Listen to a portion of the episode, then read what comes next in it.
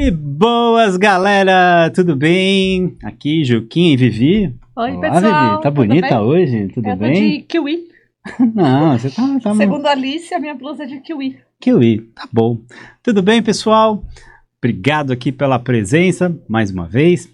Podcast Vamos no Pano Mesmo, nosso podcast de periodicidade semanal e que definitivamente fala sobre vela oceânica para o ano que vem. A gente está terminando aqui 2024. Eu vou precisar de um outro bordão, porque esse, como a gente está fazendo semanalmente mesmo, né?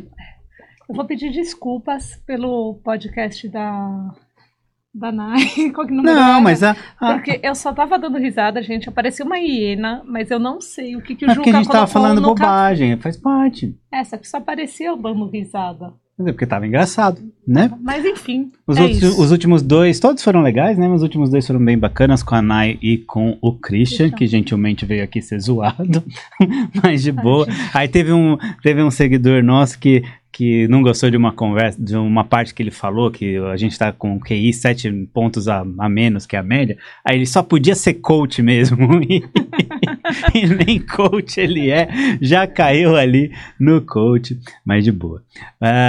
Esse é o episódio 60, hoje eu tô certo, não coloquei ele na imagem, mas é o episódio 60.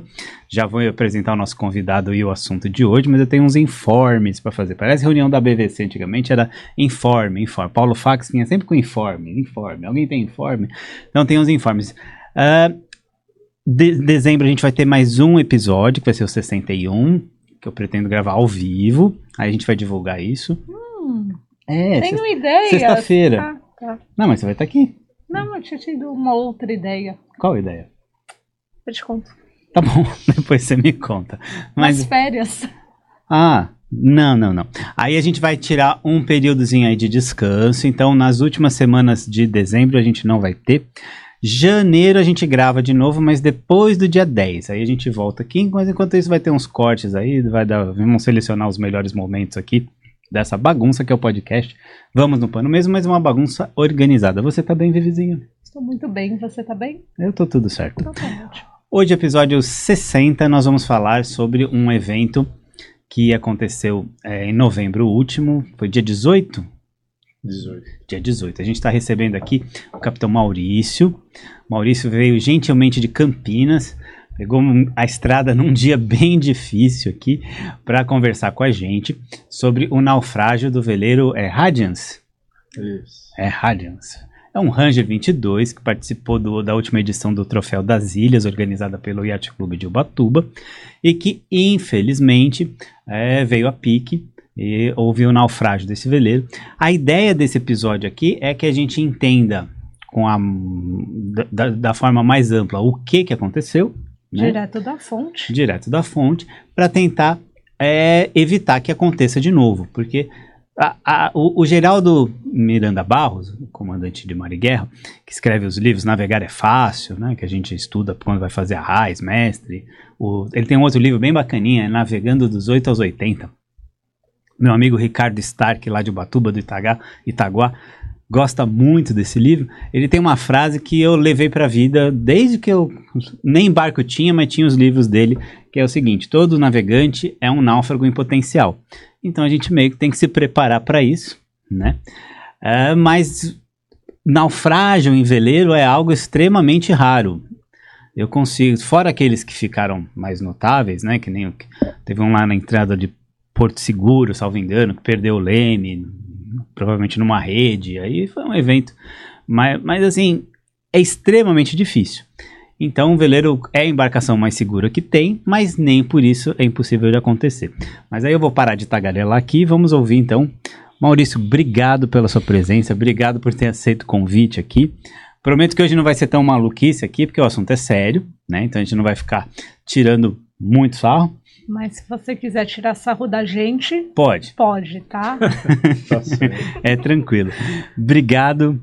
Dá um salve pra galera que tá ouvindo a gente aqui. Olá, sou Maurício, né? Eu sou... eu sou a Raiz Amador, aspirante no mundo da vela aí há 3 anos. E comecei no começo da pandemia a ler alguns livros de volta ao mundo, de pessoas que... já navegaram bastante de veleiro aí, comecei a me interessar bastante pelo assunto, né? Não sabia nem quem era Amir Klink, na verdade, né? Mas agora já tá até com o livro dele ali, o livro mais legal, 100 Dias Entre Céu e Mar. Então, aí alguns amigos começaram a perceber que eu tava guinando para esse lado aí, para desenvolver esse hobby, né? Que todo mundo deve ter um hobby na vida. Eu vivi muitos anos ligado em futebol e outras coisas, assim, né? Para quem mora no interior... Você torce pro Santos? Não. Então tá tudo bem. Campineiro é Ponte Preta. É, eu tenho simpatia pelo Santos, sim. Tá é bom, legal, tá bom. Santos é legal. Não na fase atual, né? Aí, enfim, eu joguei, tentei, né, jogar futebol também, não dei muito certo, mas depois de uma certa idade aí, eu já parei com tudo esporte e tentei surfar, fui pro stand-up... E caiaque, eu sempre pratiquei algumas coisinhas assim no mar, né? Tenho uma residência em Ubatuba. E aí, um certo dia, eu falei com meu amigo lá, que aluga caiaque, inclusive lá em Ubatuba, que eu tava com vontade de aprender a velejar. E que eu queria saber como que eu ia fazer para começar a velejar, né? E ele falou: pô, coincidência, nós somos amigos e eu também tava pensando a mesma coisa.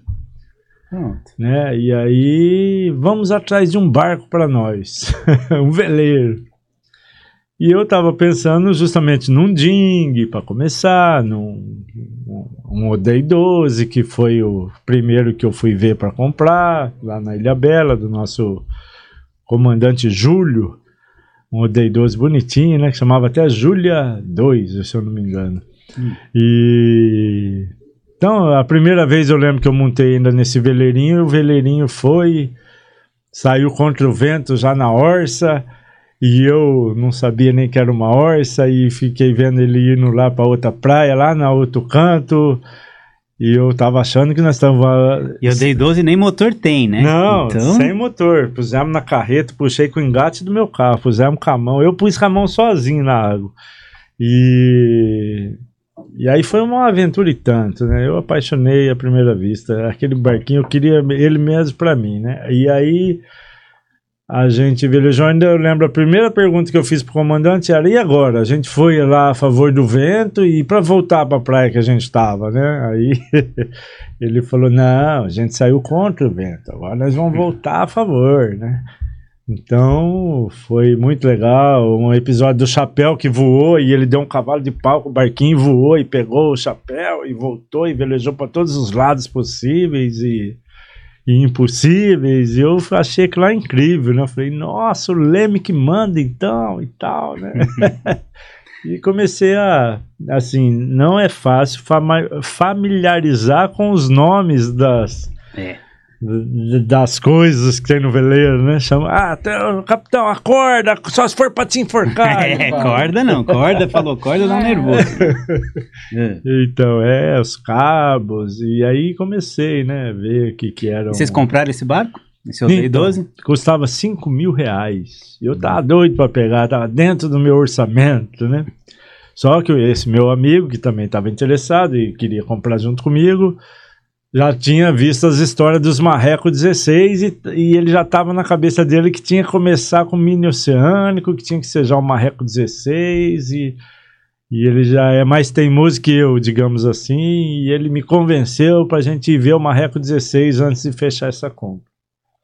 E a gente acabou subindo para Pindamonhangaba, inclusive a história desse Marreco 16 também, assim, um episódio recente que ele tinha sido do Mingau, que foi lá, que tá lá com problema no hospital lá, por ter passado uma situação difícil em Paraty, ex, acho que contrabaixista do Traje a Rigor, né? Isso, tomou o tiro lá na cabeça. E ele tá se recuperando, inclusive a filha dele pôs uma postagem esses dias. E aí, então, esse barco tinha sido do Mingau, e aí o vendedor, o Edson, já usou esse marketing para oferecer pra gente também. Não, esse barco já foi do Mingau, mostrou a foto e tal.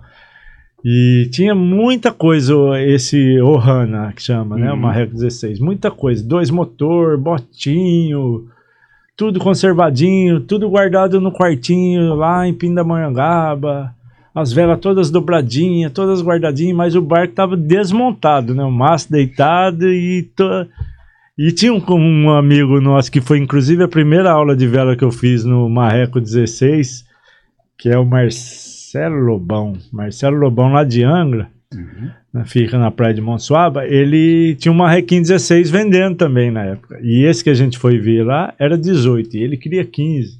E aí a gente, pô, não, barco compra na água, e o dele tava na água, só que o dele tava mais espartano possível, não tinha nada de apoio. O outro era mais arrumadinho. O outro já tinha mais coisa.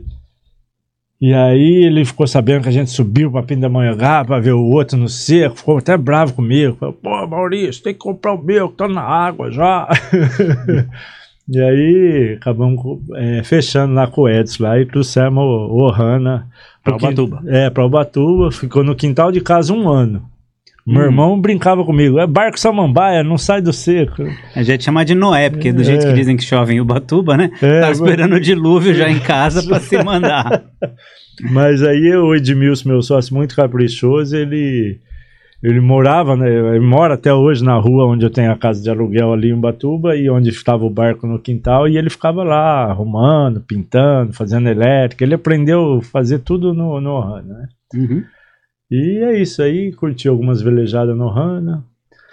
É a primeira vez que a gente conversou, você tinha me convidado para velejar contigo no Ohana. Foi isso mesmo. Eu vi sua história, li seu livro lá da travessia do Atlântico Sul.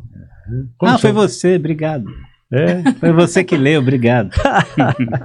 Nada, isso é muito famoso. Muitas pessoas leram. Enfim, aí o Ohana a gente foi pôr na água. Foi legal essa história também. Eu tenho história de tempestade, né? O Jean, instrutor de vela lá de Ubatuba, Jean-Jacques, até brinca comigo. Pô, Maurício, não te chamo mais. Toda vez que você vem, acontece alguma coisa.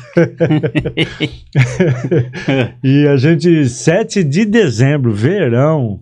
Pô, tranquilo, né? O mar vai estar frete, né? Vamos marcar essa data. Que ano foi isso? De 21, acho. Ah, esse ano foi aquele que choveu. Fez frio em dezembro, choveu, fez frio. A gente ficou janeiro inteiro quase em Ubatuba, e deu onda e tudo. Nossa, o Batumirim que nunca deu onda. A gente lançou lá em Batumirim mesmo. Parava de chover lá. Porque a gente pegou 5 moleques lá e falou, vamos empurrar essa carreta aqui, ele vai entrar na água aqui mesmo. De qualquer jeito. E levamos, empurramos lá. E na hora que entrou, lembro que eu tava segurando no cabinho lá da proa lá. E veio uma onda que eu nunca vi igual no Ubatumirim. Uma onda de 2 metros, assim, jogou lá pra cima e desceu. Uau! E o barquinho ficou lá, aguentou. E a gente montou com chuva, contravento. Foi motorando até a ilha do Prumirim, no contravento. E onda de 2, 3 metros lá, e foi que foi. O Marrequinho é valente. E a gente andou de lado nas ondas, eu ainda peguei o leme. Jean-Jacques falava, pode pôr de lado que não dá nada. Eu punha de lado no motor, com as velas baixadas, lógico. Mas parecia um João Bobão nas ondas de lado, ancoramos lá no Prumirim e tivemos que pernoitar, porque não dava mais. É bonito ali, né? Não dava mais para ir, porque estava muito contra o vento e muita chuva. E aí depois de um tempo vocês venderam esse e quiseram ir para o maior? Não, eu estava com ele até agora. Até antes do naufrágio eu ainda era dono da metade dele. Você estava com os dois. Você continuou com ele. Aí aconteceu, eu acabei agora que eu passei a minha metade para o Edmilson também, porque eu falei, Edmilson, eu vou descansar um pouco. Depois dessa eu vou descansar um pouco, E o Rangerzinho 22, como é que ele surge na sua vida? Isso, aí o próprio Jean-Jacques incentivou os alunos. Não, vocês que não têm barco, não têm dinheiro muito para comprar um barco sozinho, para começar, se junta aí. Primeiro era a ideia de juntar um pessoal, fazer barco de regata. Vamos juntar 5, 6 pessoas, a gente compra um barco de regata, eu fico como instrutor de vocês e participo da regata e a gente vai fazer as regatas. E aí juntou um grupo lá de 20, 30 pessoas num grupo de zap lá, todo com o mesmo objetivo, mas as pessoas que fizeram uma votação lá, a maioria queria barco de cruzeiro, não queria barco de regata. Então aí o Jean tirou meio time de campo, falou, não foge um pouco o meu objetivo, porque eu já sou instrutor de vela, eu já faço vela oceânica, eu queria mesmo para regata, uma turma que gostasse de regata.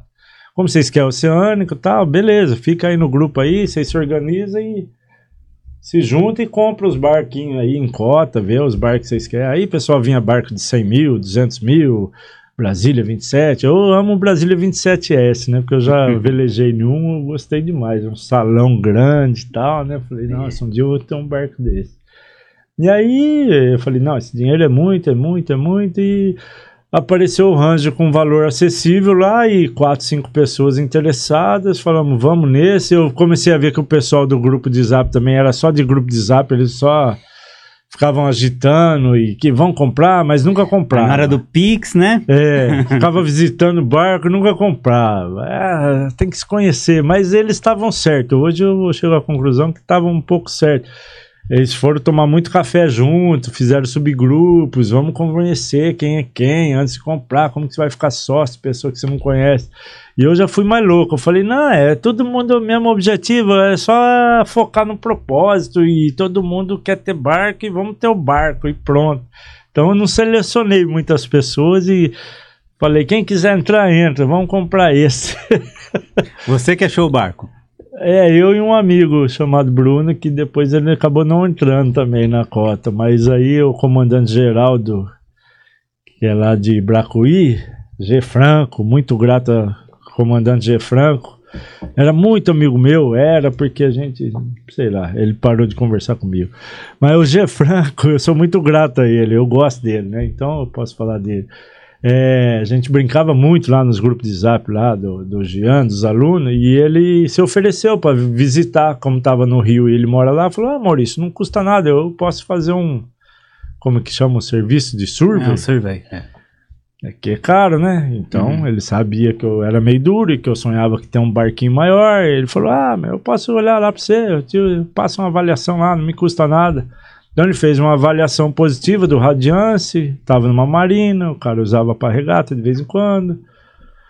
O cara, né? Como que ele chama? Eu sou ruim de nome. É o Fernando, o ex-dono do Radiance. E aí fechamos o negócio. Falou que estava bom e eu sem ver, fechamos, fizemos uma oferta e ele aceitou. E a gente reuniu as pessoas lá, deu um tanto cada um e compramos. E aí vocês foram navegando pro Rio? Não, o Fernando até ofereceu para trazer navegando, eu fiquei com medo. Falei, agora que nós já pagou, você quer navegar no meu bar? Antes de comprar é uma coisa, né? É. Mas agora que é meu, eu vou botar esse negócio lá na Joatinga. É, não deixamos não, pusemos no guincho. Ele tinha carreta? Tinha a carreta. Ah, que bom. A carreta tá lá ainda. Carreta é um problema para esses barcos. Né? É, a carreta só que é roda de aço de marina. Como ele tem um gancho de içar ele bem no... Na quilha, né? Na quilha, a gente teve um Mischuruca, um Fast 23, a gente comprou lá no Sailing, em Niterói. Mischuruca. É, Mischuruca. E agora chama O Barquinho. O Barquinho. É, o Edson comprou o Mischuruca. O Mischuruca é andador. É. E aí ele era esse sistema. E era essa mesma rodinha. Chegou aqui no Guarujá, a gente teve que trocar essa roda. Não, porque é do ruto esburacado, terra, como é que anda. E lá na marina no Rio ele funcionava bem, a carreta, só andava um ali pouquinho. Ali porque funciona. É, na marina Yacht Club de Ubatuba, acho que ele estava. Aí, enfim, aí a carreta tá guardada aqui em Ubatuba, a gente vai ver se faz as rodonas nela um dia ainda. E o que mais mesmo? Perdi. Não tem problema, a gente se acha. E aí, vocês acharam esse barco, que você comprou esse barco com mais um no primeiro momento? Como é que foi? Não, você já tinha um grupo? Eram 6. É igual a novela, éramos 6. Que ano foi isso? Foi 2022, foi agora, 23. Em fevereiro, março. Foi esse ano. Nossa, foi agora, o barco estava novinho, eles estavam reformando. Fechamos o contrato mais ou menos em março, nesses 6, aí já começou as... Foi contrato de boca ou teve contrato mesmo? Tinha um contrato modelo que a gente usava para fazer o nosso, ajeitando com as nossas palavras e, né?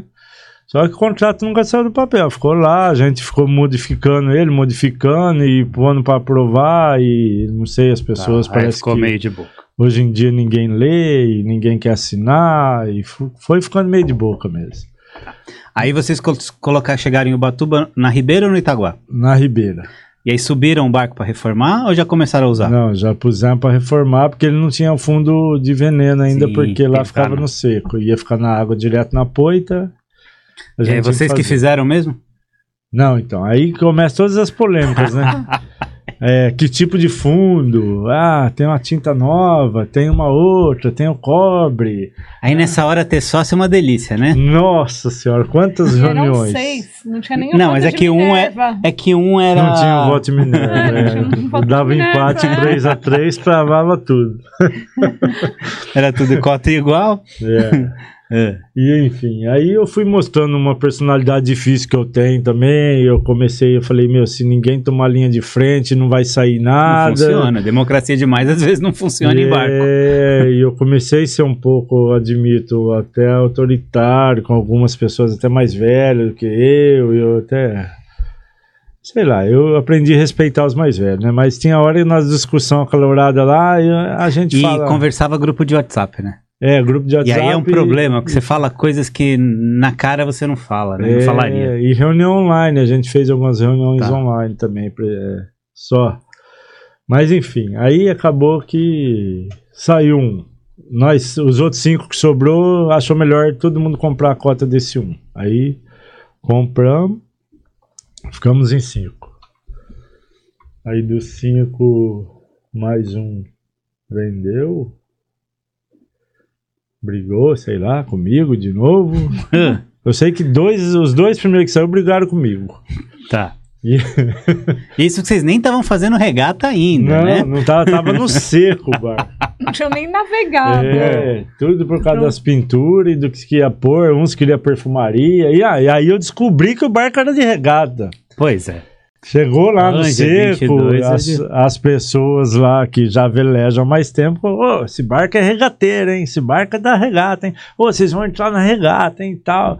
E aí eu comecei a gostar da ideia e tentar convencer os sócios que se a gente tentasse fazer aquele barco para um barco oceano, de travessia, como é que chama?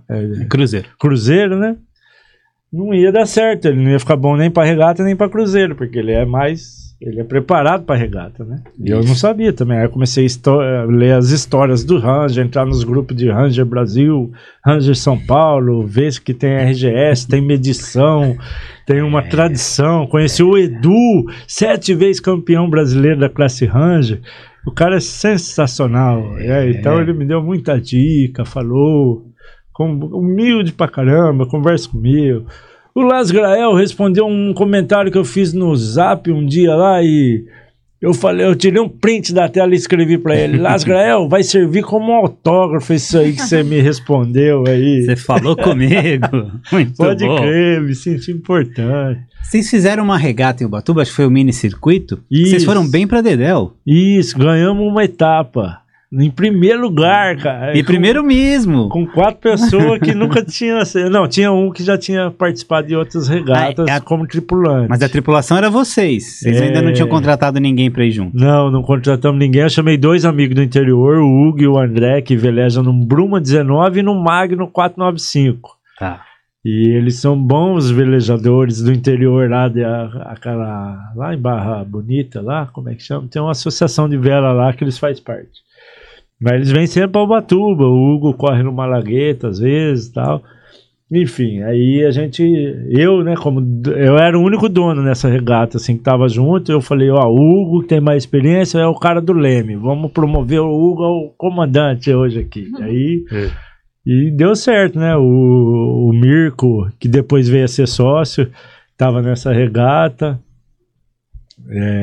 Quando saiu um, eu ofereci pro Mirko, porque ele participou muito bem da regata com nós, gostou do barquinho. Falei, Mirko, você não quer pegar aqui? Eu comprei do cara uma cota aqui, fiz parcelada e tal, aí passei para ele parcelada mesmo, né? Aí pronto. Deu certo, ele entrou. E aí animou, aí foi bem, na regata animou, porque né? Porque a gente achou que tava em último no primeiro dia, que é 2 dias de regata no circuito, sábado e domingo, a gente achou que tava em último, deu a volta lá na Ilha das Cabras, contra vento, com onda, meu Deus do céu, parecia que nós não ia conseguir passar atrás da ilha. Vocês ganharam do Brusqueta? Ele era medido? Não, o Brusqueta acho que era RGS. Nós era no bico de Pro. Aí a gente... Nós perdeu para as minas do rolê. Tá. 6 mulheres. Joana! As minas. A gente conhece as minas. Nesse dia elas foram o segundo e o primeiro acho que foi a Limaia, que é a do Cacalé lá. Isso. Aí o Cacalé disparou na frente, ficou nós e elas passando atrás da ilha lá, e um dando segurança pro outro. Ainda bem que vocês estavam ali perto, nós estávamos com medo, nós também, pô, aí passamos. Aí, meu, não sei que orça que elas pegaram atrás de nós, assim, foi lá pro paredão do Boqueirão e pegou o rumo errado na minha cabeça. Falei, nossa, as elas foram pra lá, nós vamos pegar a segunda, nós estamos aqui na reta do Boqueirão já. Ah, tá. Mas elas conhecem aquela correnteza ali. Aí você encontrou a corrente ali. 15 minutos na nossa frente elas chegaram. E aí, então, esse primeiro dia. Mas a gente soube que a gente era terceiro com a comitiva de regata que veio lá avisar. Falou, não, não desiste não, que vocês estão em terceiro, vocês estão em segundo. Ô, louco, nós achamos que nós ia ser fecha a raia.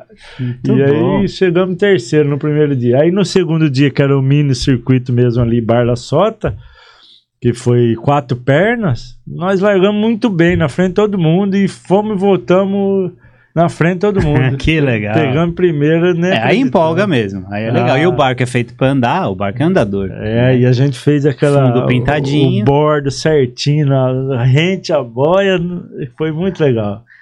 Aí veio o Troféu das Ilhas. Aí veio o Troféu das Ilhas. Eu tava com medo.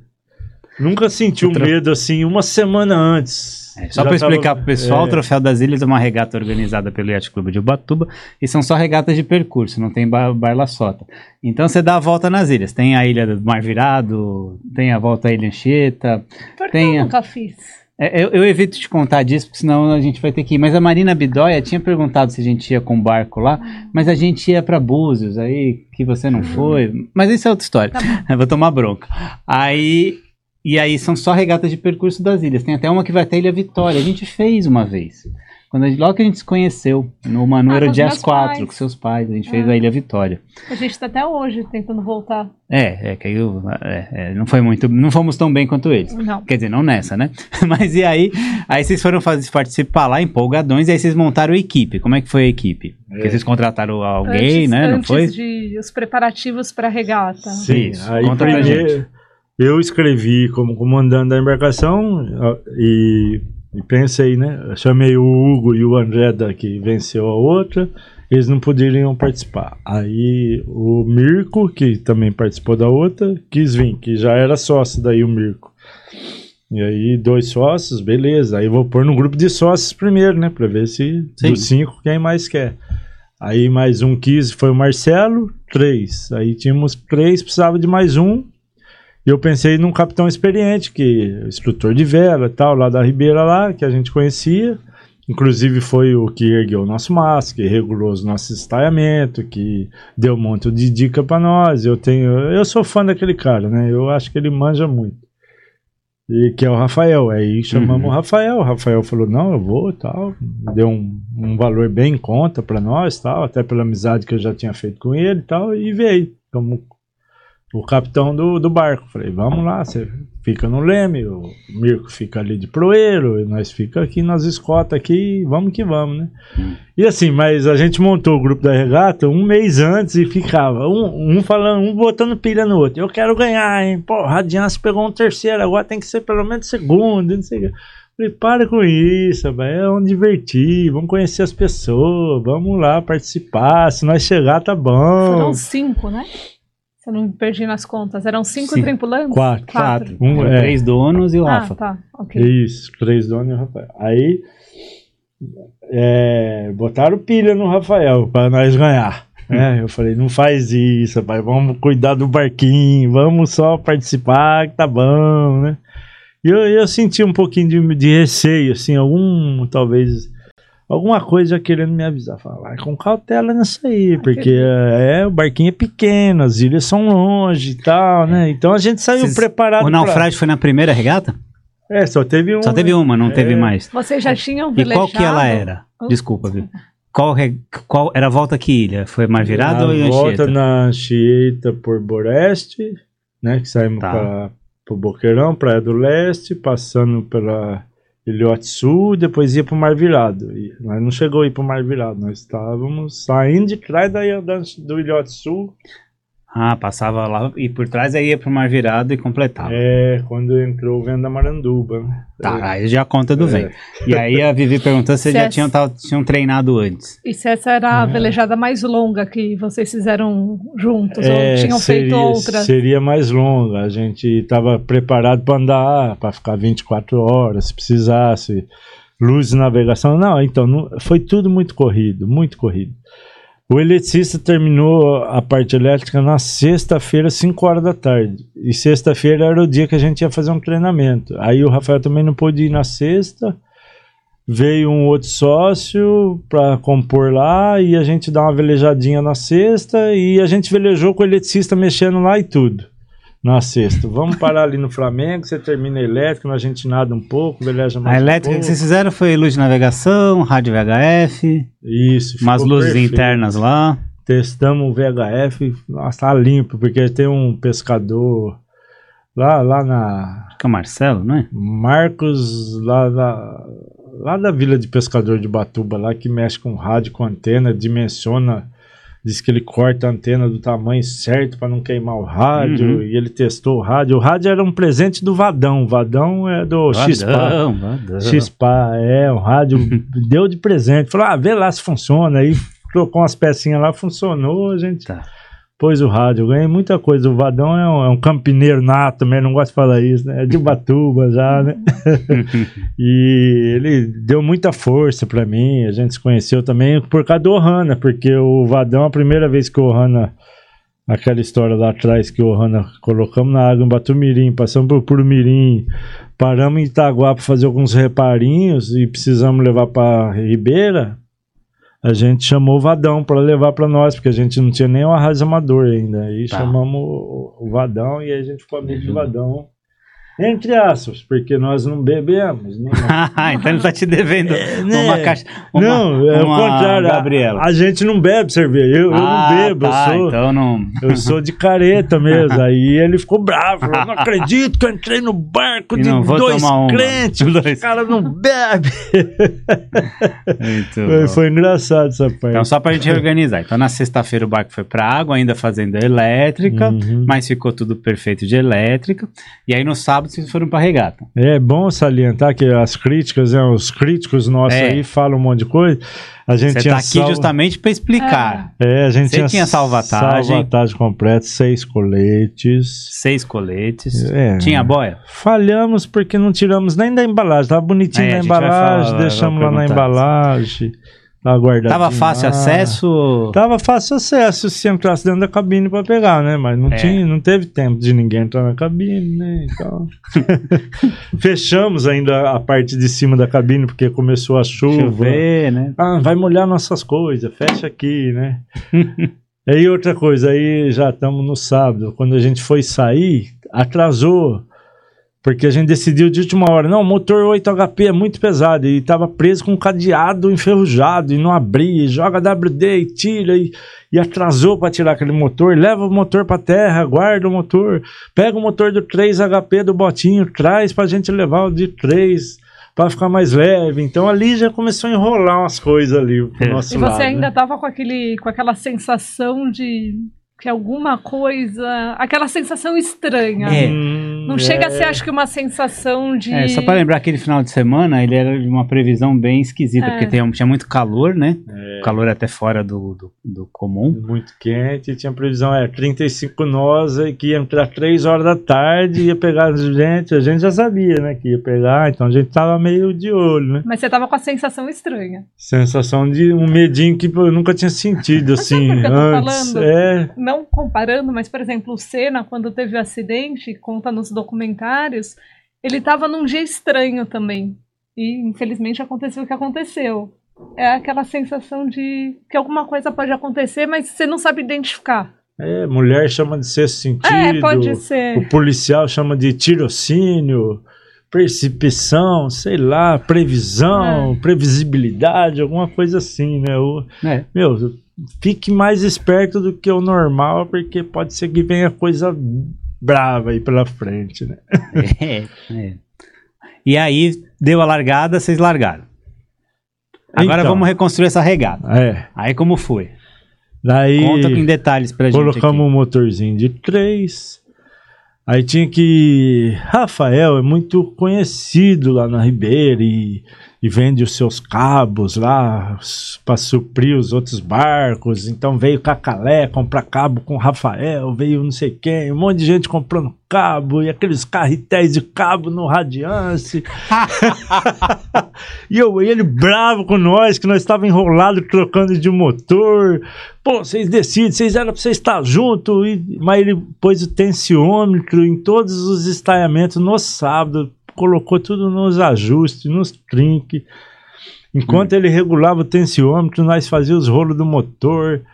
É, aquela correria de regata. Meu, a hora passou que eu não vi, cara, não vi. E nós atrasou. E a hélice do motor 3 HP, que é uma ideia 0 km, ela fez questão de quebrar a chavetinha lá dentro da hélice. Aí não girava e não... Não girava, girava em falso. Falei, o que aconteceu, caramba? Nós estamos atrasados, uma meia hora para a largada e nós estávamos 2 milhas da largada. Aí não ia ter como chegar. E não vai dar tempo de arrumar o motor. Vamos tentar ir no vento, e vamos no vento, e vamos indo. Não tinha ventinho ali na bacia Brigada da Ribeira até chegar lá. Então o ventinho demorou para pegar. Aí começou a pegar um pouquinho de vento, começamos a ir.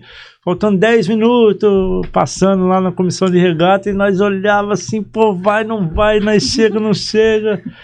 Daqui a pouco, delegado de regata, como é que chama?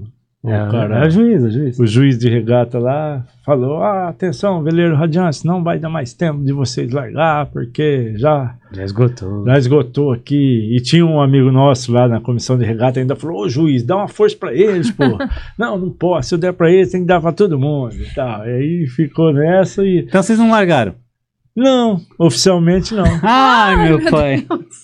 A gente tava na regata, mas não tava. O orgulho nosso que fez nós querer ir aí passar falaram, os outros. Já estamos aqui, vamos pra regata mesmo assim, mas não vai valer nada. E eu falei isso no rádio VHF, ainda com um pouquinho, um grau de arrogância minha, vamos dizer assim. Tipo, orgulho ferido. Falei, senhor, nós vamos pra regata mesmo assim, tá bom? QSL, câmbio, pá, desliguei. E eles, tudo bem, Radiance, pode vir, tipo pode assim, ir, né? É.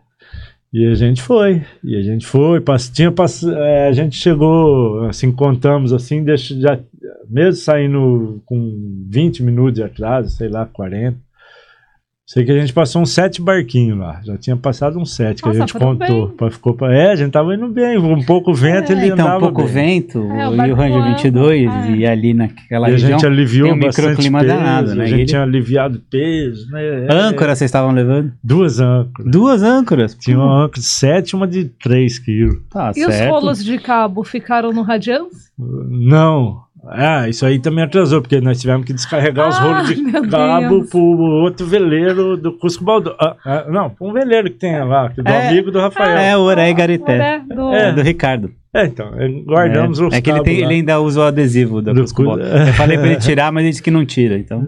Mas dá orgulho pra gente. É legal, eu quero fazer parte um dia dessa escola. Com certeza, é um prazer.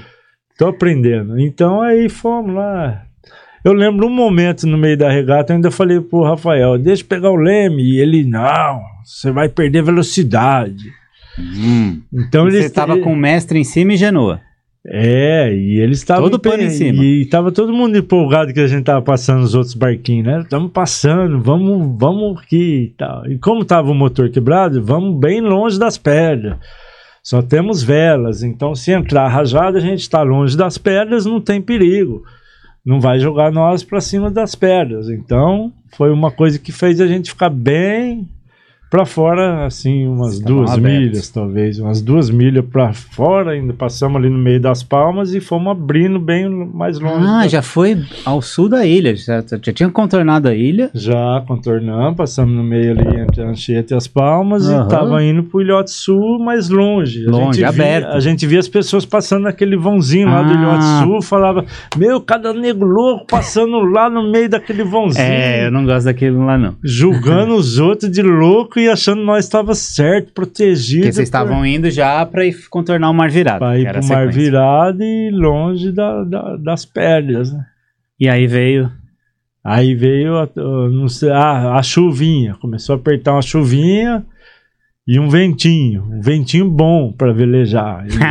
É, o ventinho bom, tava começou um vento a mandar mais fraco, tava quase zero. Aí começou a chover e o vento aumentar progressivamente. Progressivamente. Tá. Isso era no final da tarde já. 4:30 da tarde. Tá. E aquele aumentinho de ventinho, o que o capitão falou? Ô Maurício, entra lá, pega nossas brusas. Aí eu entrei lá dentro, peguei brusa de chuva pra todo mundo. Um detalhe, um erro meu, eu pus um motorzinho de 3 HP que tinha quebrado o hélice na porta da entrada da cabine. Eu prendi ela ali com os negócios para eu arrumar o hélice. Ficava difícil entrar na cabine. É, eu tinha que entrar meio espremido. Você é alto. Aí eu arrumei o hélice. Rafael é alto. Com ele preso ali, deu tempo de arrumar o hélice e tal, bonitinho, enquanto a gente velejava no ventinho fraco. Aí eu troquei lá, sim, pus uma chaveta nova, a hélice ficou firme. Falei, o motorzinho já tá arrumado. O que eu deveria ter feito? Tirado ali e guardado lá na proa do barco. No pé do mastro, ou colocado no suporte, né? É, não tinha suporte, mas eu punha lá nos colchões. Como não tinha suporte? Em cima dos colchões. Ah, lá atrás. É, que pela regra era pra estar lá, né? Deixar no lugar dele mesmo. Só não vou dar bronca, porque vocês não estavam na regata oficialmente, né? É que no minicircuito, todos os anos que eu vi, tava todos 100. E eu achei que eles ganhavam mais velocidade que a gente. Mas ganha, por isso que não pode tirar. Ah, então. Aí a gente falou, vamos tirar também. Porque os caras andam mais e tal. É. Enfim, aí tem o Luquinã, que é Ranger, o Cisco Kid. Perdeu o mastro também. É, então, fizeram lá uma vaquinha boa para recuperar o mastro. Eu também tenho que agradecer demais o pessoal que fez a vaquinha. É, aí. Não, a gente vai falar da vaquinha. Tá. Mas aí, vamos avançar aqui na história do naufrágio. E aí, o vento aumentou a chuva. E aí, as nuvens. Percebeu que eu quero fugir dessa parte. Eu sei, mas esse é o principal. É o principal.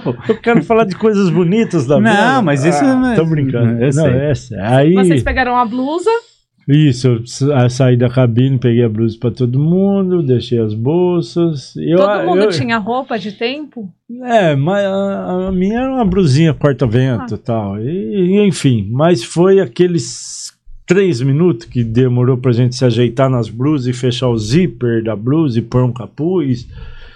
Foi tudo ao mesmo tempo. Todo mundo tava ajeitando as blusas. Foi nessa hora. Tava todo mundo ajeitando as blusas e velejando e meio que olhando pro próprio zíper.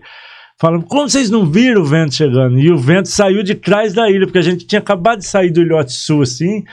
E o vento tava vindo naquele canal onde a gente não tava vendo. É, justamente foi isso, eu acho.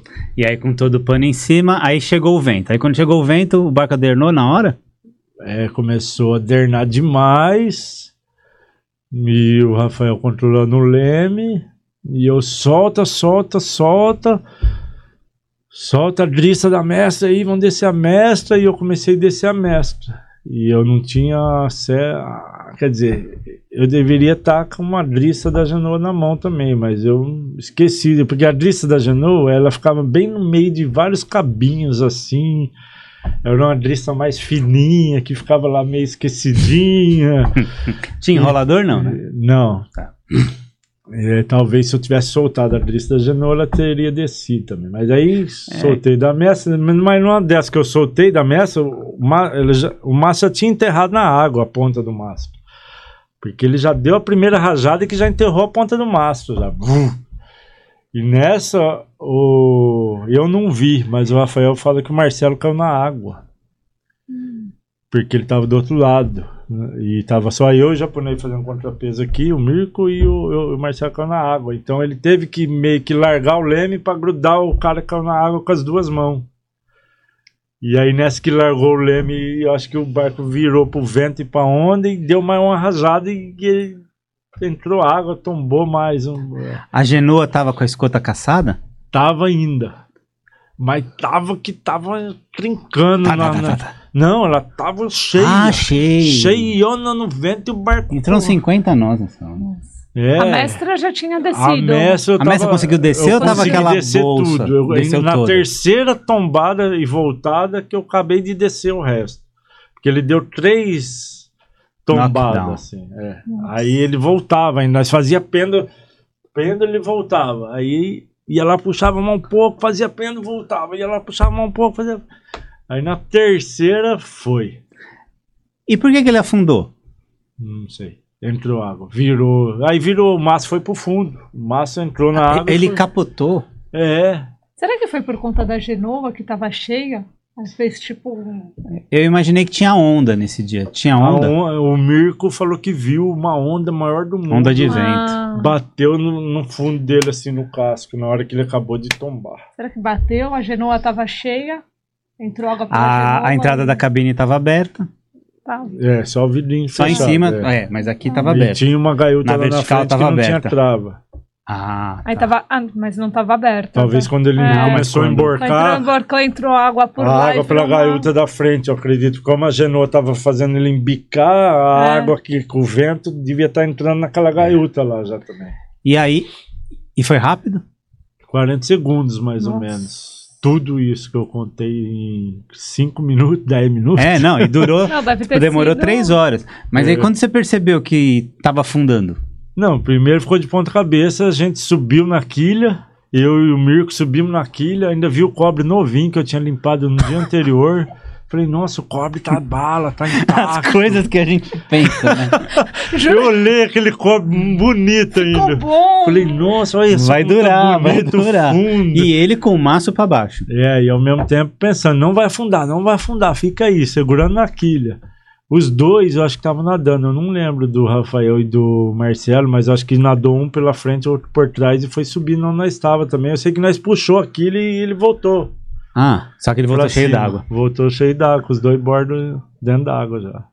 E eu fiquei olhando, não vai afundar, não vai afundar, mas já estava afundando. Aí eu, cadê o colete, boia, colete, cadê, sai daí, colete. O colete não saiu, não apareceu, não boiou. É, porque tava no paiol, tava dentro da cabine, tava o motor tava ajudando a obstruir essa aí. E entra a água também, ele começa a flutuar. E encosta no teto. A genoa que vocês tinham era maior que tinha no barco. Vocês tinham quantas genoas? Só tinha uma. E era gigante. 125. Isso é uma coisa pra pensar, né? Porque todo mundo guarda, em geral, os coletes dentro da cabine. É. É, então, quando a gente sai, você vê no Cartago, quando a gente vai fazer travessia, eu boto no paiol de popa. Não, agora eu vou comprar... Manu, assim, a próxima vez que eu for para veleira, além desses oficial da Marinha, laranjão, que é desconfortável de usar, vou comprar esses de jet ski e vou ficar que direto com esses aí. É, porque o auto-inflável é caro, mas o de jet ski, principalmente barco assim... O jet ski é aquele que eu velejava? É. Eles não são tão desconfortáveis, não, né? Ficam um coletinho assim. E até no infrio, assim, ajuda. É. E aí ele sumiu. Aí desceu retinho, eu fiquei só vendo ele descendo. E o Marcelo, que foi o primeiro que caiu na água, pra não falar com o Marcelo, pô, caiu na água. O Marcelo foi o que teve a ideia de puxar o tanque de gasolina do motor 8 HP que a gente tinha tirado. Esqueceu de tirar o tanque. O tanque era a única coisa que estava solto, flutuante. Sem gasolina. Sem gasolina. Estava vazio e estava no cockpit. Aí ele conseguiu puxar para fora do barco e foi a nossa boia salva-vidas. Isso ajudou muito vocês. Muito. A gente só ficou boiando porque a gente estava escorado no tanque. Os 4, cada um com uma mão no tanque e boiando lá no tanque. Porque podia ter cansado, dado cãibra, fazer alguma coisa. Eles estavam para fora da ancheta. É, não ia dar pra nadar sem aquela boia. Tava frio, e sem nada vai com as pedras. Fria? Não, a água tava quentinha. Novembro, tava da hora. É sorte. E teve aquela semana de super calor. É, fosse junho, nossa, na frente fria. E aí como é que vocês foram resgatados? Aí o catamarã caiu o mastro, que mais ou menos meia milha da gente. E a gente estava meio que disputando. E eles viram o que aconteceu com vocês? Sim, porque a gente estava meio um passa o outro, o outro passa um. Ah, vamos andar mais rápido, catamarã. O catamarã tá passando nós. Ó, o catamarã agora tá andando, hein? Não, ele andou bem mais rápido na hora que o vento apertou, né? Mas aí o maço deles não quebrou, caiu. Não sei como. Ah, estourou estaiamento, um fuzil, alguma coisa e caiu. E aí enroscou tudo na hélice lá, os cabos deles, eles tinham um mergulhador a bordo, um marinheiro bom lá, o cara mergulhou tudo lá. Qual o nome do barco do catamarã, você lembra? Isso, eu só lembro, deixa eu ver se eu lembro. Depois eu boto aqui, né? Do comandante lá, que é o Wellington. Comandante Wellington. Um dia antes, o comandante Wellington, eu não conhecia ele, ele tava com uma lancha encalhada lá na Ribeira, na sexta, eu tava limpando as velas assim, lá no pier. Aí eu ajudei ele a desencalhar a lancha. Eu falei, ah, eu não sou lancheiro, eu sou velejador, mas eu vou te ajudar aqui, beleza? Ele falou assim, eu também sou velejador, eu vou na regata amanhã, essa lancha é meu apoio, eu tenho um catamarã. E aí eu conheci ele na sexta e no sábado eu ajudei ele a desencalhar a lancha. E eles estavam no meio do sufoco para salvar vocês, porque eles estavam no próprio sufoco deles, né? Tava. E aí eles tiveram que dar um jeito para chegar em... Vocês nadaram até ele? Foi, não, eles deram um jeito de chegar até nós. E fora esse catamarã, não tinha mais nenhum outro barco no visual? Não viram. Eles viram, acho que a ponta do mastro, assim, sumindo, assim, pra baixo. Meu Deus. Nossa, a gente foi...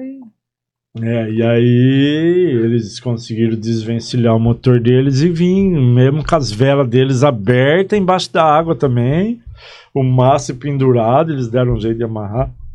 E tanto é que nós quatro servimos como força para eles ajudar a tirar as velas da água, os maços da água. E aí fora, vocês aí já... Chegamos lá já trabalhando. Vocês saíram de um perrengue e já caíram em outro, pelo menos não tava boiando, nadando. É, né? Vamos ajudar eles a safar esse barco aqui, que é o barco que salvou nós, né? Vamos... E nós fomos muito bem recebidos no barco deles, muito bem tratados. Era água, era Coca-Cola, era salgadinho, era uma palavra amiga, era tudo que eles tinham para dar, eles deram para nós. Foi muito grato mesmo. E como ficou depois disso?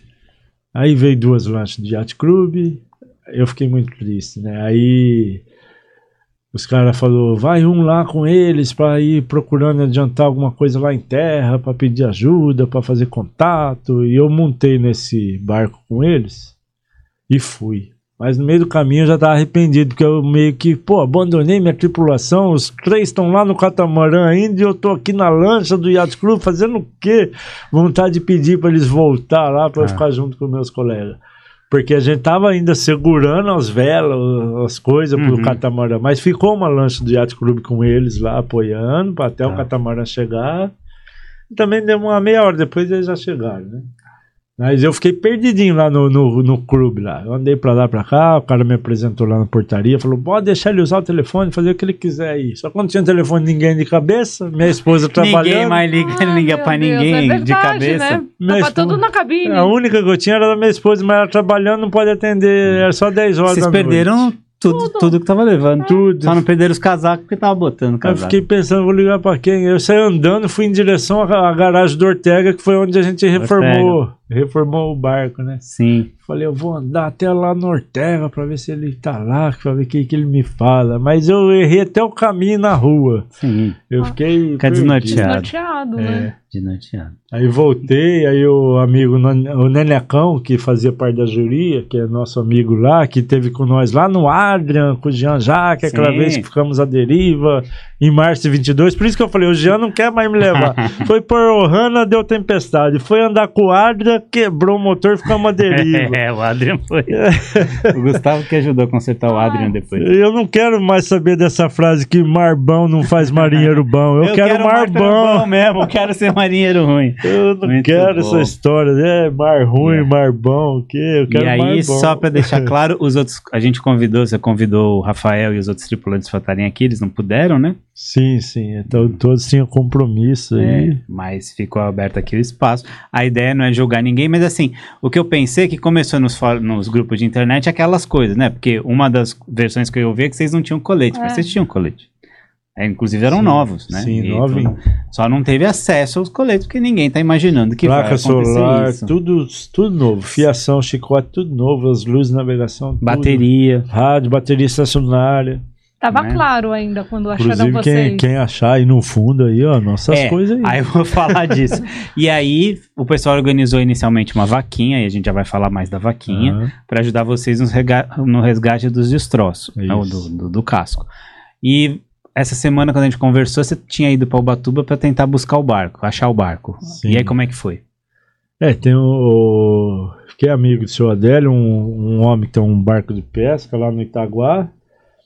Ele nascido, né, caiçara, lá conhece tudo o mar. Ele até chama aquela região ali entre o Ilhote Sul e o Mar Virado de Inferninho. Os pescadores chamam aquele parte ali de Inferninho. Tem muito cascalho no fundo ali, né? Tá. Então, para pesca, antigamente, quando o camarão era permitido ali próximo à Ilha Anchieta, eles falavam que dava muito enrosco nos pedregulhos que tem ali embaixo, né? Então ele conhece bem a região. No primeiro dia que ele foi comigo no sonar, vimos uma imagem idêntica ao veleiro no sonar dele. Marcamos no GPS a posição. Não teve como jogar uma garateia, alguma coisa para enroscar lá, porque tinha uma rede de pescador no caminho. E era enorme a rede de pescador. A gente falou, se jogar aqui vai enroscar na rede, vai dar problema, esse pescador vai brigar com a gente, não podemos jogar nada aqui. Vamos esperar ele tirar essa rede, vamos deixar marcado no GPS. Depois o mergulhador foi lá, o Leandro, mergulhou no lugar que a gente marcou no GPS, não tinha mais nada, não achou nada. Aí voltei lá com o seu Adélio quarta-feira agora, na mesma marca, passamos a garateia pra lá e pra cá naquele ponto, não pegou. E já não tava na imagem o sonar, já não mostrava. Tava mais, o sonar não mostrava mais a mesma imagem. Pode ser que a primeira imagem tinha sido uma ilusão de ótica, um cardume, alguma coisa também. É, mas também era, como é mar aberto ali, porque vocês já estavam por fora da ilha, né?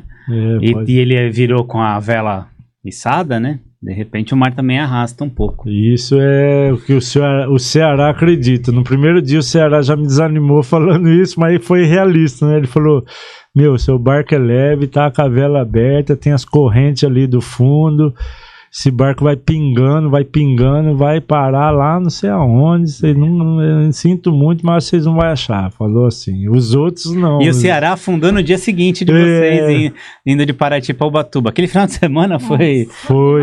O dele foi um passa-casco. Um Fast 23 e aí foi o passa-casco que... Uma válvula lá, uma... Isso, aí ele foi lá, ele foi socorrido lá em Laranjeiras. Nossa, perto lá da Ponta Negra, né?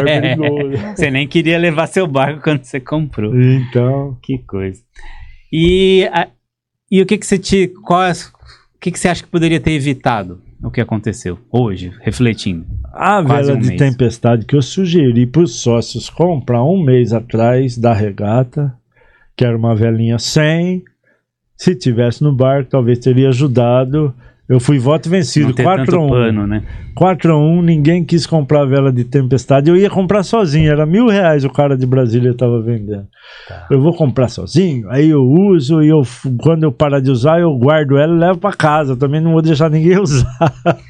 E a questão dos coletes também, né? De estar usando colete, mesmo que seja de jet ski, né? Também teria ajudado bastante. É, né? Se a gente tivesse com os coletes. Graças a Deus que foi o Marcelo, né? Que pegou o tanque de gasolina vazio. Bendito seja, porque ajudou muito vocês. Foi. O Rafael também foi muito importante, porque ele era um cara que punha a mão no ombro nosso e falava, você tá calmo, você tá bem, fica junto, hein? Não se desgarra, não. Muito importante isso, porque desgarrou, a ideia é ficar junto. Né? Quanto tempo vocês ficaram na água? Eu não sabia dessa regra, eu queria nadar sozinho. Tanto que o colete, no rumo que eu achasse, e eles me chamavam de volta. Você consegue se amarrar e fazer estrelas, faz o círculo, você consegue. Quanto tempo oficial, vocês ficaram na água? Entre eu não consigo calcular, não, mas talvez uma meia hora até eles virem. Foram uns 3 anos, né? Não, o tempo para eles deve ter sido 10 anos, mas assim, depois conseguiu ter uma ideia de quanto tempo? Eu lembro que o Marcelo chamava muito os caras do catamarã. Oh, nós aqui! Vocês não tinha um apito, não tinha nada para chamar. E era claro ainda, era dia. Era. Fosse de noite... Não, é por isso que eu tô perguntando. Não, e aí depois, durou 12 minutos esse furacão aí que pegou nós. Sim. E 12 minutos. Depois o céu ficou azul, o mar deu uma acalmadinha. Tudo abaixou. Olhei pro Rio de Janeiro, aquele arco-íris maravilhoso, e falei, olha lá o arco-íris, se eu morrer eu tô feliz. Não, homem, não. Meu Deus. Muito bem, muito bem. Então, ó, eu fiquei muito feliz. No fim, aquele medinho que a gente comentou que eu teve antes da regata, na hora eu tinha certeza que ninguém ia morrer. Eu tava muito confiante, assim, tipo assim, Deus mostrou que eu ia passar um susto, eu tenho muita fé, eu já passei vários sustos na vida. E que ia ser mais um susto só, e que a gente ia crescer e aprender muito com isso, igual eu tô aprendendo todo dia, né? E são muitas lições, né? Uma das lições pessoal, agora que eu vou falar emocional meu, é assim, nesses 3 anos que eu comprei livros, eu acho que eu li 8 ou 10 livros, eu não sou intelectual, não sou de... como é que é, até que falou o último episódio lá, o coach que veio aí. Não é coach, não briga. Ele vai brigar comigo. Qual que é o nome dele? É o Christian. O Christian, então, mas é um cara estudado, né, que é inteligente pra caramba. Eu não sou, eu sempre fui mais do esporte, de acabar a lição rápido pra ir pro esporte. Eu não queria ficar na sala de aula, mas até eu que não gosto de ler muito, eu comecei a me interessar tanto que eu li mais de 8 livros em 3 anos. Então eu falava o nome barco em casa, minha esposa já falava: ah, vem você de novo falando barco, barco, barco, você só fala barco, barco, barco. Ela apoiou quando chegou em casa ou deu bronca?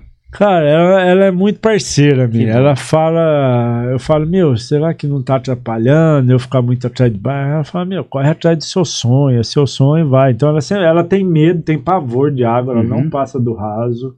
E já subiu em barco grande, já fez cruzeiro comigo, já fez algumas coisas assim. E eu até pensava isso intimamente comigo, falei: meu, eu quero subir de barco, crescer, ter um barco maior para ela não ter medo mais de entrar no barco comigo, mas agora vai ser difícil. Vai ser difícil ela não ter medo, tá em pânico lá, ela ficou bem traumatizada também, eu vejo as pessoas traumatizam.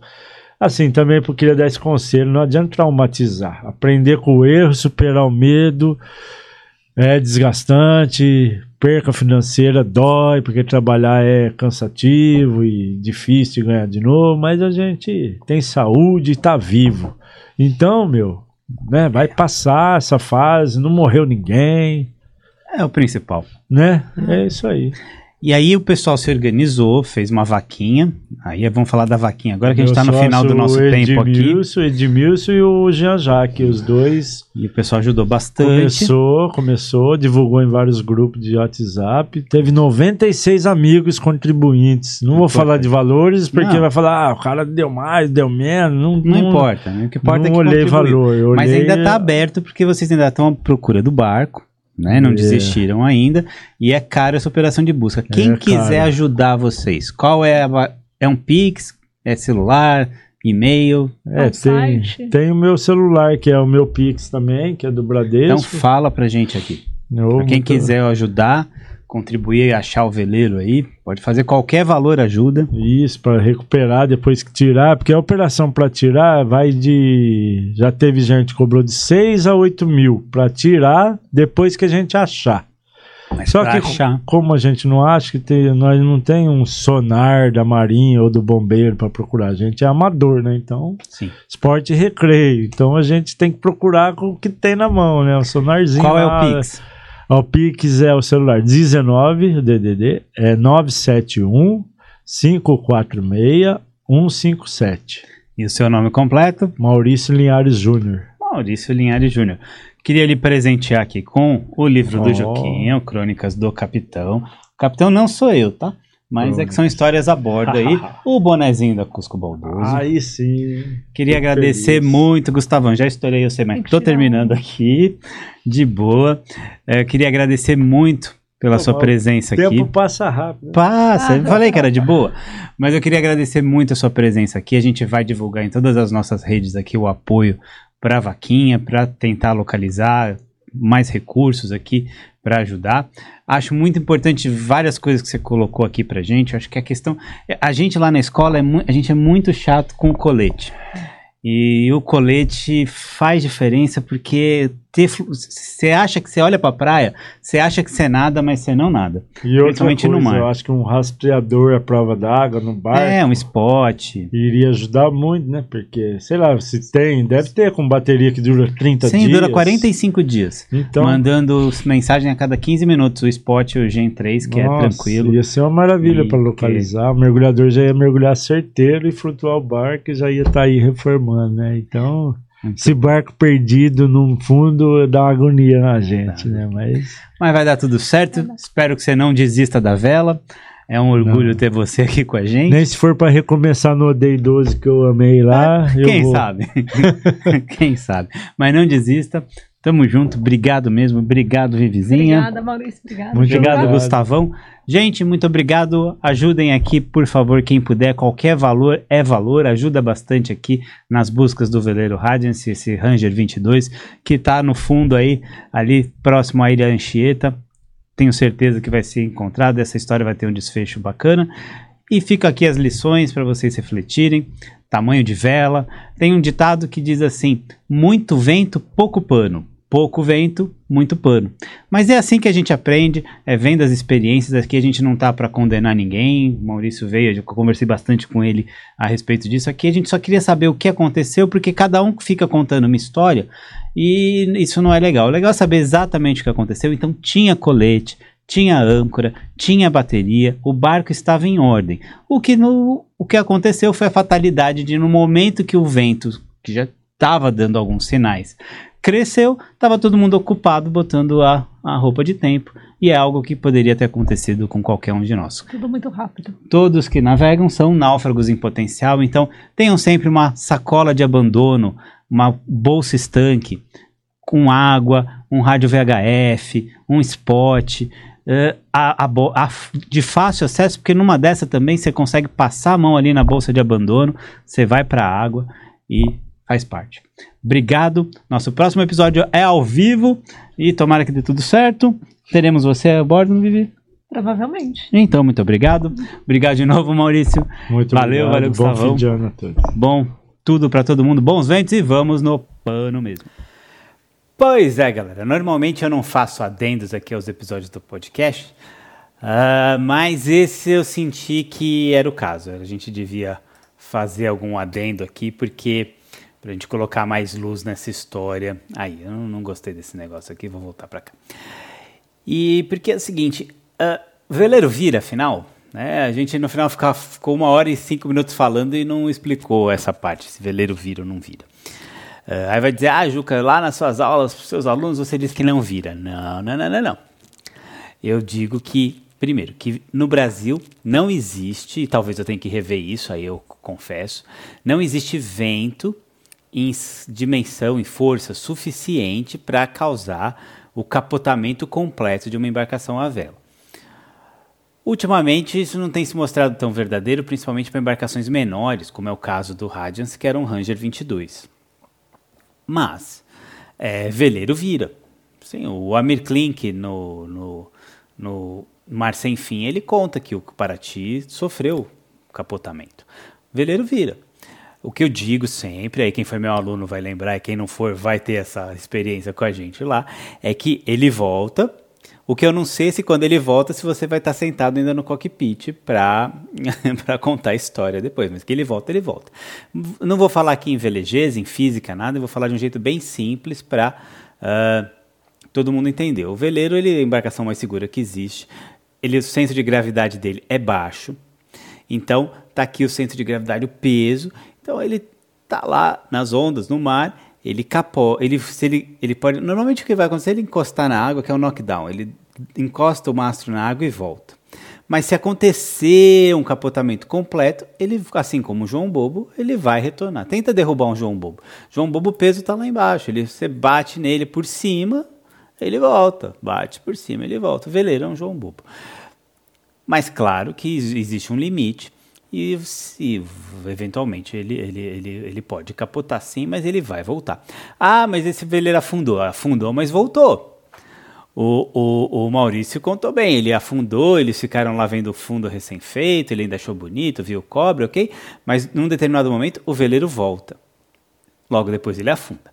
Agora, o que é afundo? O que é afundo? O veleiro não foi o capotar. Não é o capotamento que afunda o barco. O que afunda o barco é a água dentro dele, ó. Juquinha, você está sendo óbvio, mas sim, o que afunda é ar, não é água fora, é água dentro. Se afundou, é porque tinha água dentro. E aí eu tenho a minha teoria do que aconteceu aqui, eu já coloco para vocês. Mas, em primeiro lugar, eu não quero criar a sensação de que todo veleiro vai virar. Não. Por que esse veleiro virou? Primeiro, não é um único fator, mas um desses fatores é que ele foi exposto há uma força de vento que não é habitual, né? Eu não sei se o tempo está mudando, se o clima está mudando, ou se a gente agora navega mais e mede mais, e aí tem uma percepção diferente, ou se é um pouco das duas coisas, mas eu mesmo esse ano eu peguei mais de 60 nós 2 vezes. Uma com Fast 23, tem um episódio aqui, e a outra também tem um videozinho que eu fiz a travessia com o Rosque 56 pés, no mesmo dia que o Radiance se afundou. E no dia seguinte, o Ceará, lá da Escola de Vela Ceará, lá em Ubatuba, ele afundou também um Fast 23 indo de Paraty para Ubatuba, mas lá foi um outro questão, um registro falhou, entrou água, ele não percebeu, estava sozinho a bordo, quando ele percebeu já tinha entrado água demais. Mas, de novo, e isso é importante, o que afunda a embarcação é a água dentro dela. E aí eu já desenvolvo melhor isso. Então, o que você acha que aconteceu, Juquinha? Pelo que você entendeu da sua conversa com o Maurício, com a Vivi, o que você entendeu? Eu pergunto para mim mesmo, é uma pergunta retórica, tá? Eu falando comigo mesmo. Ali a gente percebe algumas coisas. Primeiro que era novidade. A tripulação ela não estava entrosada, ela não tinha um pleno conhecimento dos sistemas do veleiro, não estava familiarizada, tinha acabado de comprar agora no começo do ano, fizeram algumas poucas intervenções e não tinha entrosamento, né? No próprio dia tinha uma certa afobação, não estavam lá muito concentrados, tanto que eles nem conseguem largar, né? Eles perdem a largada, eles fizeram a regata por amor ao esporte, mas assim, não estava valendo, mesmo que eles completassem, como eles não largaram no tempo, mesmo que eles completassem, não teria valido, não estava valendo. Então assim, ali já é quando a gente vai para o mar, regata oceânica, travessia, aqui em casa o pessoal já sabe, a Vivi, minha filha, quando eu vou para a travessia, um dia antes eu já fico quieto, já fico pensando, aí a Vivi fala, a Juquinha está em modo travessia, porque você já vai concentrando, você já vai entrando no clima, porque é o mar, gente, é o mar. É seguro, mas requer que você tome procedimentos. Havia um reporte de vento, um aviso da Marinha, que foi um aviso que eu recebi, eles receberam também, foi para todo mundo, foi geral, de 35 nós de vento. A gente tem que tomar cuidado com ler essas previsões, porque a gente tem a sensação de que 35 é o máximo que ele chega, e isso não é verdade. Necessariamente não. Normalmente é, mas necessariamente não é o exato. A gente trabalha com médias, então um período de 1, 3 horas. Então, se eu falo que entre 3 da tarde e 4 da tarde vai ventar 35 nós, esse é o vento médio entre as 3 e as 4 da tarde. Então vamos dar um exemplo grosseiro, só para facilitar. Se ventar de 3 a 3,5, 70 nós, e de 3,5 às 4, uma calmaria completa, 0 nós, ventou 70 nós na primeira meia hora, na segunda meia hora não ventou, nessa hora o vento médio foi 35 nós. Só que você teve um inferno de 70 nós na primeira metade da hora e outra metade foi uma calmaria, que também às vezes é um inferno também, principalmente se você está em regata. Então, previsão não é certidão e a gente precisa ter uma certa malícia para avaliar. Então, podia ventar mais do que 35 nós. Inclusive, na previsão, a gente tem vídeo aqui, falando com o Giovanni Dolifo, quando ele voltar da Antártida eu vou convidar ele para falar de novo sobre isso, mas por exemplo, quando a gente tem uma previsão média, num período de 1 hora, de 10 nós, você terá rajadas, não é que pode ter, você terá rajadas com 50% a mais dessa força, e aí você terá 10 nós, vai ter rajada de 15, haverá rajadas de 15 nós. Então 35 nós de vento médio, você pode esperar rajadas com 50% a mais do que esses 35. Às vezes que eu peguei esse ano mais do que 50 nós, peguei 60 duas vezes, a gente sabia, então era muito mais fácil, mas a gente sabia pela previsão e porque avisavam a gente. Aqui em Santos já estava ventando. Uma vez eu peguei, uma delas a gente pegou na Ilha Bela, de Fast 23, a outra vez a gente pegou no Través de Saquarema, indo para Búzios. Mas aí quando o vento chegou, a gente já estava com velas baixadas, tudo amarrado, uma relativa distância de terra, no segundo caso, no primeiro a gente estava no porto, ali estava esquisito, mas deu tudo certo, a gente estava com as velas todas bem ferradas, para não se ferrar, né? Tudo bem amarradinho. Então, foi mais tranquilo. Mas ali, então, eu acho que a primeira coisa, então, foi o desentrosamento. O segundo fato que a gente deve considerar é a não familiaridade da tripulação com o equipamento, que é normal, porque eles estavam começando, né? Quem começa tem que começar de alguma forma. A familiaridade vem com o tempo. E eu não estou passando pano, não. Eu só estou sendo realista, porque aqui de onde eu estou é muito fácil ficar falando, né? Eu estou com a árvore de Natal piscando, o ar-condicionado, Vivi vendo televisão ali, né? Tá fácil. Então aqui é super fácil ser o sabichão. Mas então eu estou dizendo de verdade o que eu acho. Tenho experiência para isso.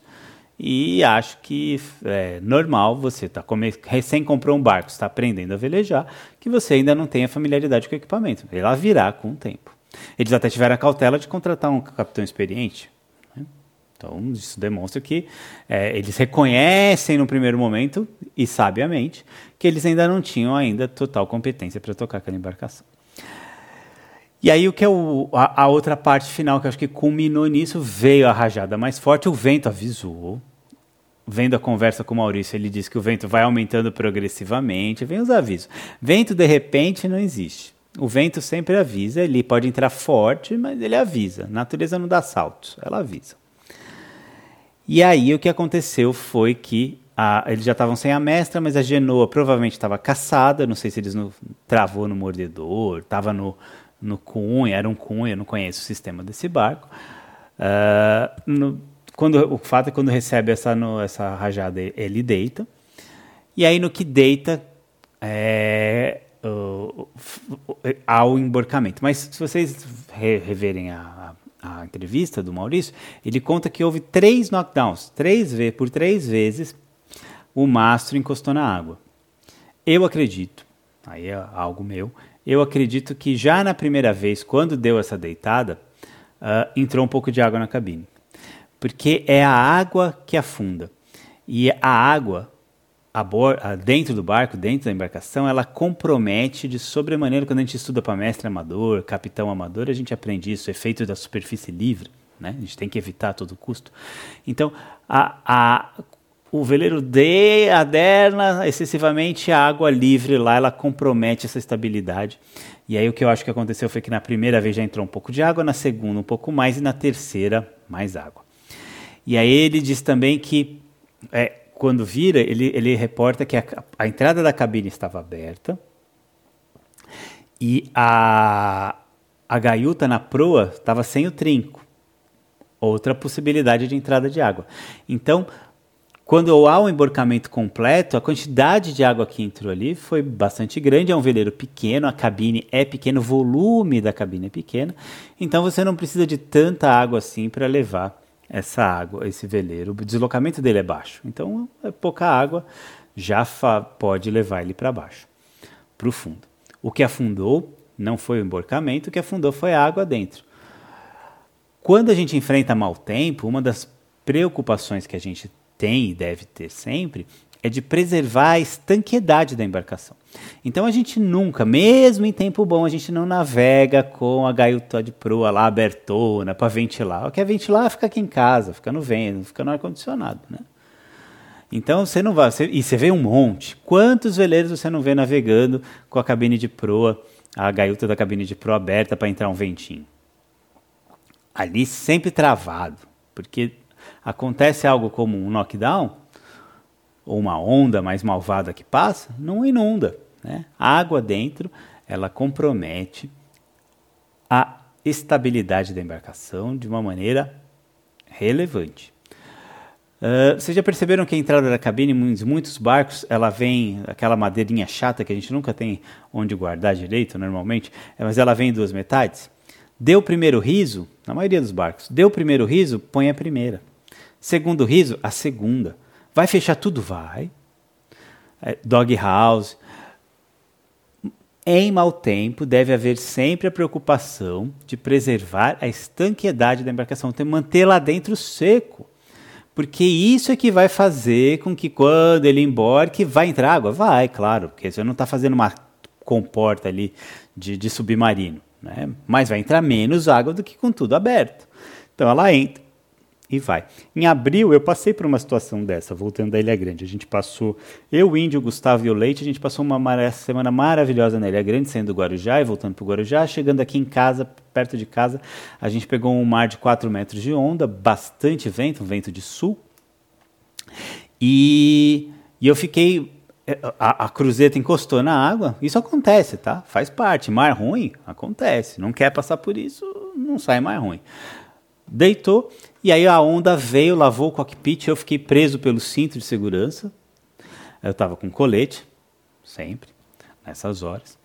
E essa onda, ela levou um banco que estava na targa, uma manicaca, a chave do motor e quase me leva. Se eu não tivesse de cinto, ela teria me levado. E entrou bastante água. A bomba funcionou, saiu água. A gente não teve outro knockdown na sequência, porque também tem uma questão de ondas. Tem um vídeo aqui, o Olha a Onda com o Giovanni Dolif, que a gente também fala disso. Pelo menos a cada... Quando você tem uma previsão de 2 metros de onda, ou de 4 metros, 3 vezes no dia... você terá uma onda com o dobro desse tamanho. E essa onda tem efeitos, né?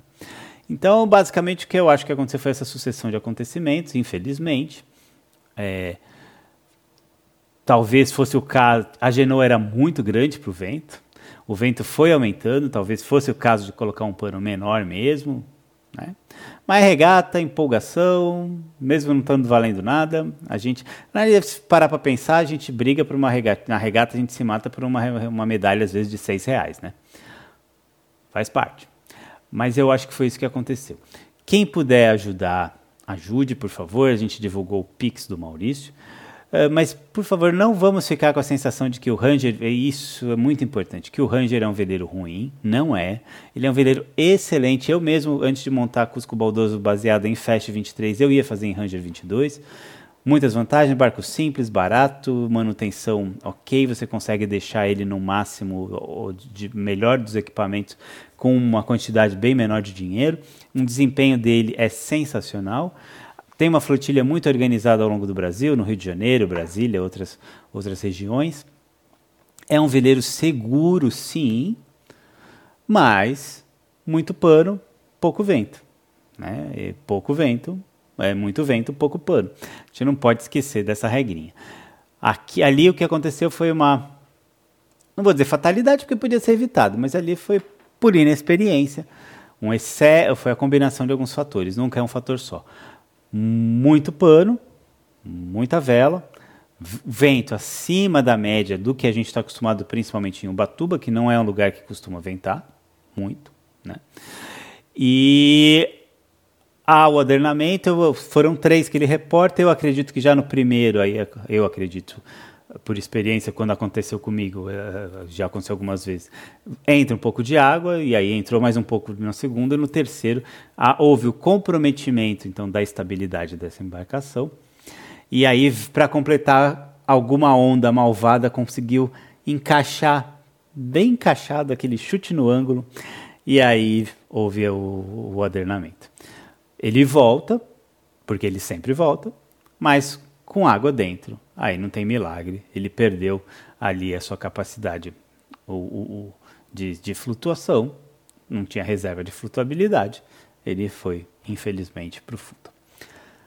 Obrigado, quem puder ajudar, ajude, e não, aqui não é para atirar pedras em ninguém, não é para ser sabichão, é só dar a minha opinião, baseado na experiência, e sem falar em velejez, em física, em centro de gravidades, metacentro, centro de carena, nada disso aqui, é sem velejez, aqui é só para todo mundo entender basicamente o que aconteceu.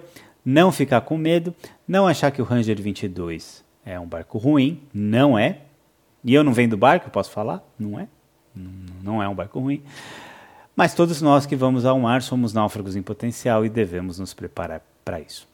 Obrigado mais uma vez. E vamos sempre no pano mesmo.